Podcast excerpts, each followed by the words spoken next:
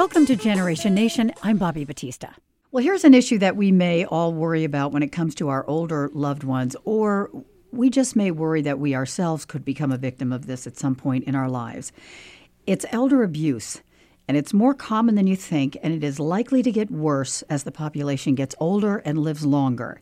There are federal and state laws to prevent elder abuse, but there's also a great variation in the language of those laws and in the punishment of those found guilty. So, Georgia is trying to strengthen its elder abuse law. Joining me today to talk about this issue is State Representative Wendell Willard, Chairman of the House Judiciary Committee, and Kathy Floyd, Executive Director of the Georgia Council on Aging. Thank you both very much.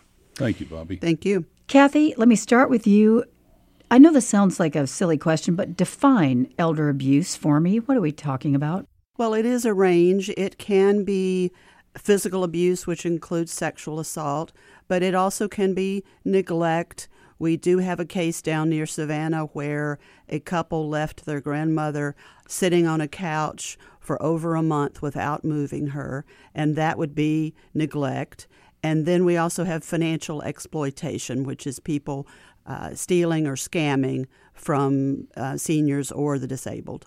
And you say elder abuse is on the rise in Georgia? Yes, from 2008 to 2012, reports increased by 65%. Now, I think we can credit this to both greater reporting, but also increase in our population and an increase in the incidents. Wendell, what protections do the elderly currently have under Georgia law? Well, the, the law that we passed uh, back two years ago, which was House Bill 78, uh, and it really codified in a area of the law that was uh, used by law enforcement, which is Title 16 of the Criminal Code. Those provisions which address elderly abuse, as described by Kathy, we had them scattered in other areas, and it was not something that was readily known always by law enforcement. So we felt there was a need to put it into an area that they would use. We also saw a need to strengthen the laws, which we did, as Kathy mentioned, uh, be more explicit about the type of abuses, especially the financial abuses that we see happening. Give me an example of a loophole that you're trying to close.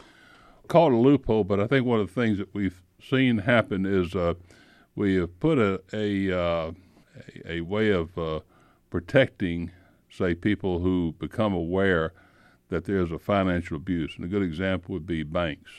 Someone comes to the bank, an elderly customer of that bank is drawing down a large sum of money. This happens. The tellers are aware that something is amiss, but really they're concerned for the protection of the bank. They won't say anything because of fear of being sued by someone else, a third party.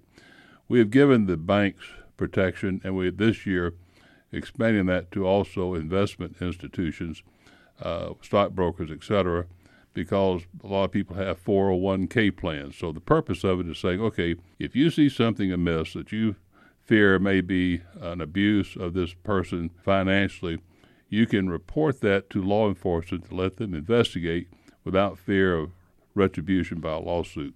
What about unlicensed personal care homes? There's some close to 300 of those yeah. in the state of Georgia.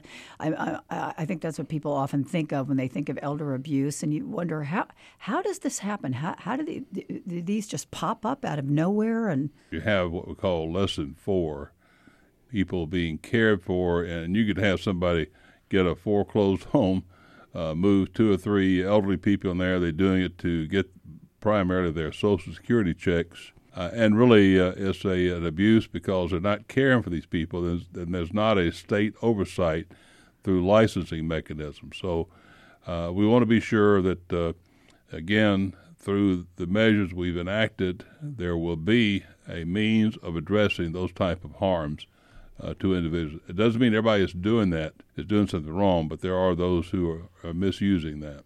These operators will have one licensed personal care home that it, it, looks okay and the family will look at it and then they move a person in.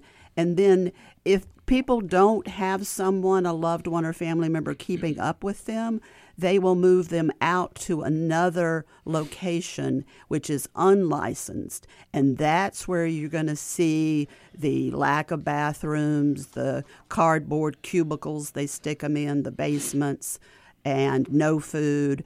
And so, one of the things that we're doing in this bill is we're saying, okay, if you get caught with an unlicensed personal care home and you have a licensed home somewhere else, you're going to lose yeah. that mm-hmm. license because we want to crack down on what these folks are doing, mm-hmm. moving our vulnerable around. You're basically saying that family members are the first line of defense. Yes. So, other than physical, how do you recognize signs of elder abuse?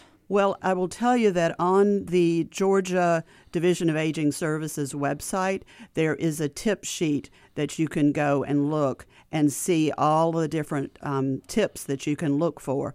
But you know that it, whenever you have caregivers or in a facility with your loved one, you want to go at odd hours. That's one of the, the really good tips for people. Don't go the same time of day every week because they know when you're coming. So surprise them and go at odd hours. And that way you can often see things. And you can ask for a license. Unfortunately, when people are coming out of the hospital or rehab, sometimes they are being put into these unlicensed facilities. So don't assume because somebody is recommending a place that it does have a license. So if I see signs of abuse, who do I call? You can call Adult Protective Services in Georgia.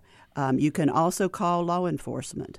The state uh, has an effort to educate law enforcement around the state about what they should what they should do. Wendell, not that I'm um, bad mouthing DFACS, but we know the problems we've had with them. So, I, I, I uh, do uh, will we run into the same kind of obstacles? Well, I think uh, there's always a need of manpower to do proper investigations, and they they're improving. We'll say as we are sitting here today our governor has put a lot of emphasis on being sure that we have appropriate staff and DFACS to make the investigation. So there are improvements made in that area. Uh, one of the things that we also did in the law is uh, recognize that those who own and operate these homes, if they have knowledge of it, they can be held criminally responsible. We did not have that in the past, and that's that's a great deterrent, and that's the reason it's in there, is to say to these people who own it, who manage it, you can't just say because your people did something wrong, you're not also responsible. So that's uh, that will help with the uh, reporting. Kathy, what if it is the family member who's committing the abuse? We do see that, and that is part of the problem. And so that's uh, why it is important to get adult protective services or law enforcement involved. And uh, as I said, the, the training that the state is doing for law enforcement, and we have gotten tremendous help from the Georgia Bureau of Investigation on this, is helping law enforcement. There's actually mm-hmm. a video that they are using to show police officers when they go into a home the kinds of things to do. Separate the elderly person from that family member so that you can ask because you do see that if the family member's there, they may be keeping them from telling the truth.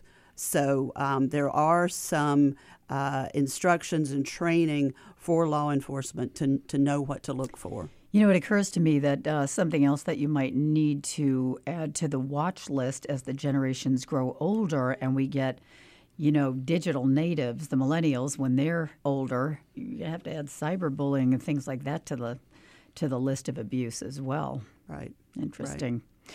Bipartisan support for this bill, Wendell? Absolutely. It was one of the uh, great accomplishments is having it come through both the House and Senate, and I don't recall having one dissenting vote in either body. So it's been uh, very well received by the legislature, the governor. And I might add that uh, our law has become a model that a number of states have looked to for their own jurisdictions. And uh, I've had calls from other states uh, talking about uh, what we've done. And uh, how they see it as fitting into their needs. We really are on the cutting edge um, in in Georgia on, on these um, these actions. Good to know. Kathy Floyd, Georgia Council on Aging, and Wendell Willard, Representative Wendell Willard, thank you both thank very you much for too, joining Bobbie. us. Join us for the next Generation Nation, and thanks for joining us today. I'm Bobbie Battista.